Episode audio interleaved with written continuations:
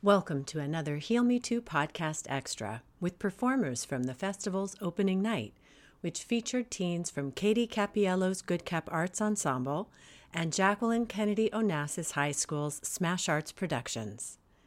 Our first performance on opening night was a movement storytelling piece titled Through the Eyes, devised and performed by Smash Arts under the direction of their teacher Elisa de Gregorio as part of a Roundabout Theater Company residency with teaching artists Jason Jacobs Theater and Nick Moore sound design using Lady Gaga's anthemic Till It Happens to You. The text they performed is from the transcript of survivor Emily Doe's testimony in the Brock Turner case and includes a description of her rape kit exam. These excerpts were recorded live during the students' rehearsal and performance at the IRT Theater, so you can hear all our cameras clicking away, and sound quality varies slightly from clip to clip.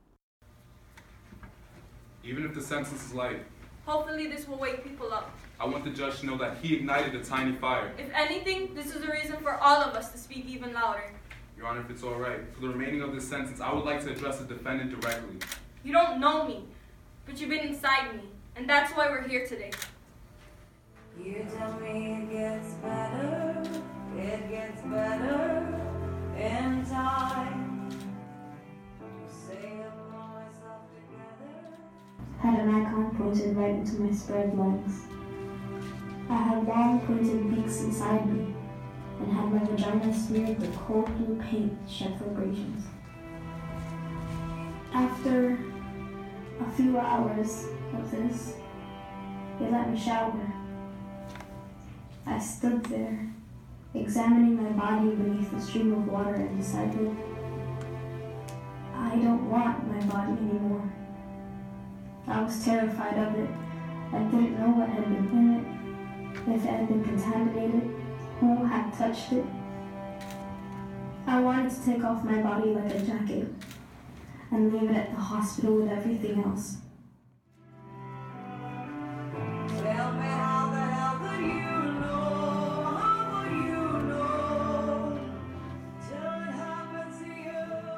Watch video of the Smash Arts movement storytelling as well as their dance work at the following bit.ly link bit.ly slash HMTOO002 bit.ly slash HM2 spelled out 00 number 2.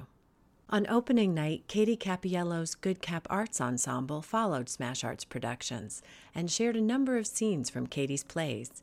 Next, you'll hear 16 year old performer Lola doing a monologue from Katie's play The Naked Truth, which was recorded at Equality Now's 2016 Make Equality Reality Gala, where the piece was originally developed. After that, we'll hear from Good Cap Arts performers Caleb, Alfonso, Rayshawn, Jordan, and Fred talking about how working on and performing Katie's play, Now That We're Men, helps to change damaging ideas about masculinity.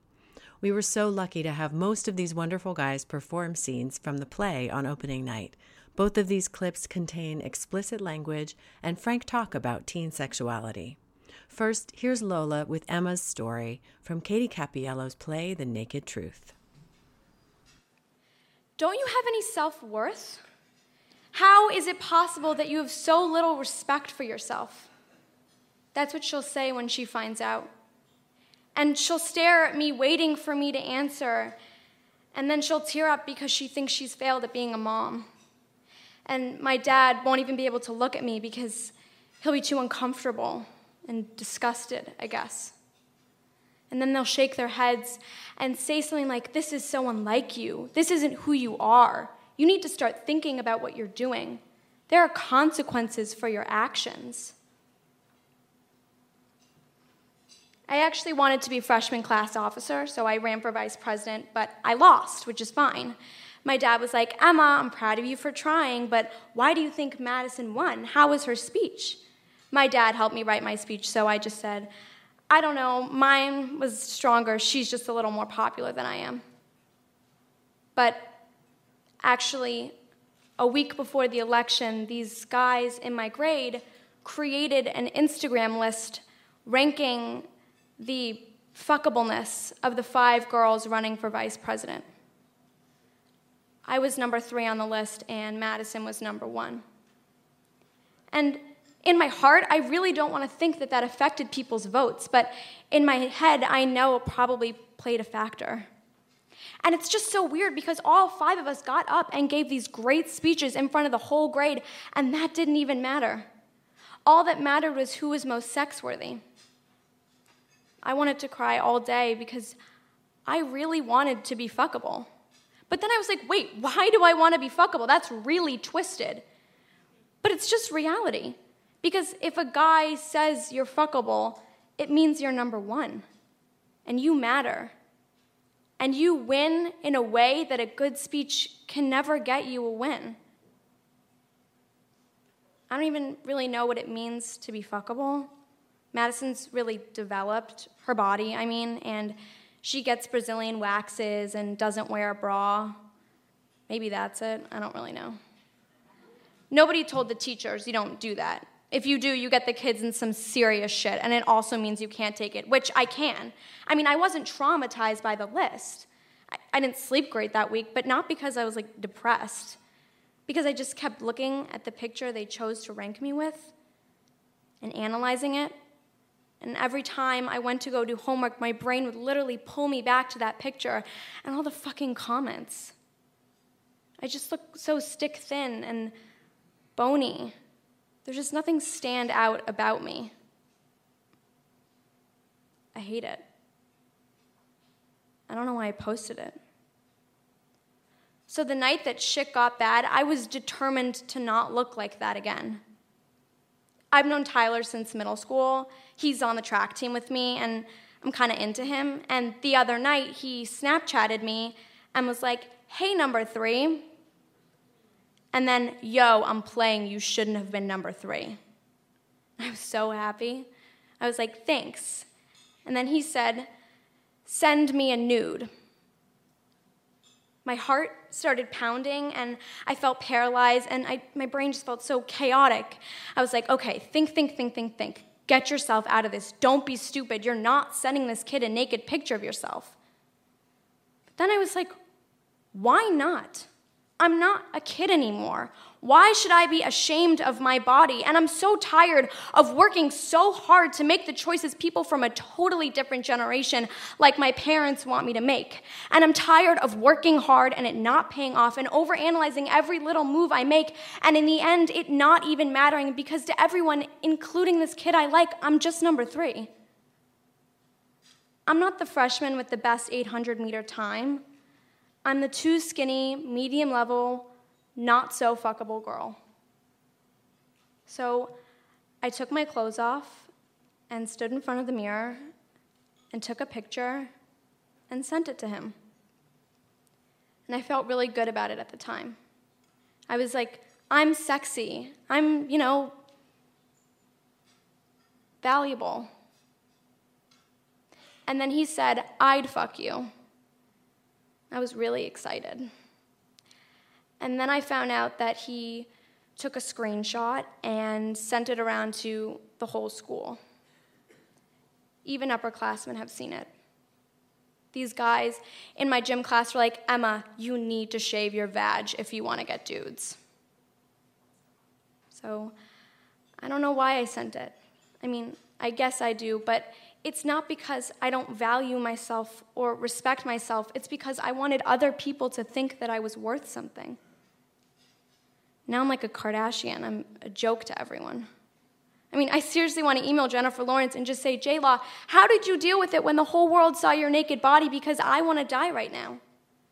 And I can't say anything. Why would I? I mean, we just watched, like, what, like 15 women come forward and say something about what the president elect of the United States had done to them, and it didn't even matter. They were publicly trashed, and now they might even get sued. So, how can I say anything?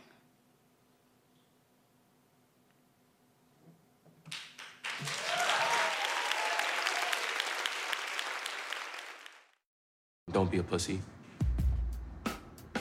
Don't be a bitch. Boys don't cry. It's like basically telling me like, don't feel. In Grand Theft Auto, right, you could like pick up prostitutes off the street.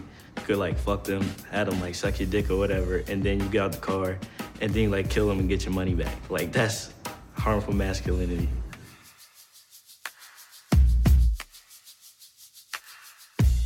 When I was younger, I was a big crier. I was at football this one time, and I got hurt really bad, and I was crying, and it was be a man. Like, you gotta man up, take this pain like a man. It was a game where if somebody took your hand and then they closed it like that and you didn't notice, you can't open your hand until you touch a girl's butt.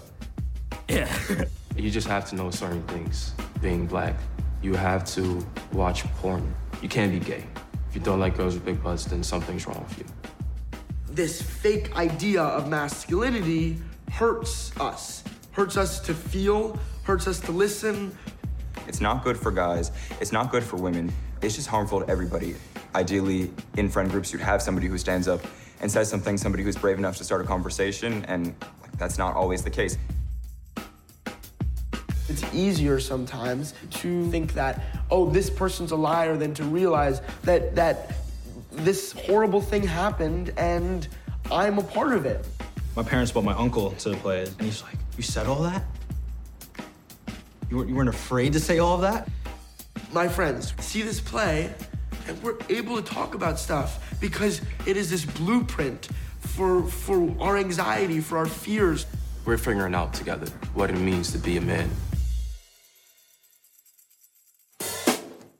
To watch this behind the scenes video with the teen performers from Now That We're Men, as well as the video of Lola's performance of Emma's story, go to bit.ly slash HMTOO002.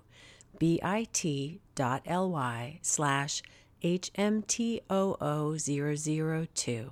While there, you can also join our mailing list to get news of future Heal Me Too Festival pop up events and podcast episodes. Thanks for listening. Subscribe now to hear next week's episode with survivor advocates Amanda Burden, Nastya Gorodilova, and Eric McGriff on their work to heal the culture. Subscribe now wherever you get your podcasts or visit healmetoopodcast.com.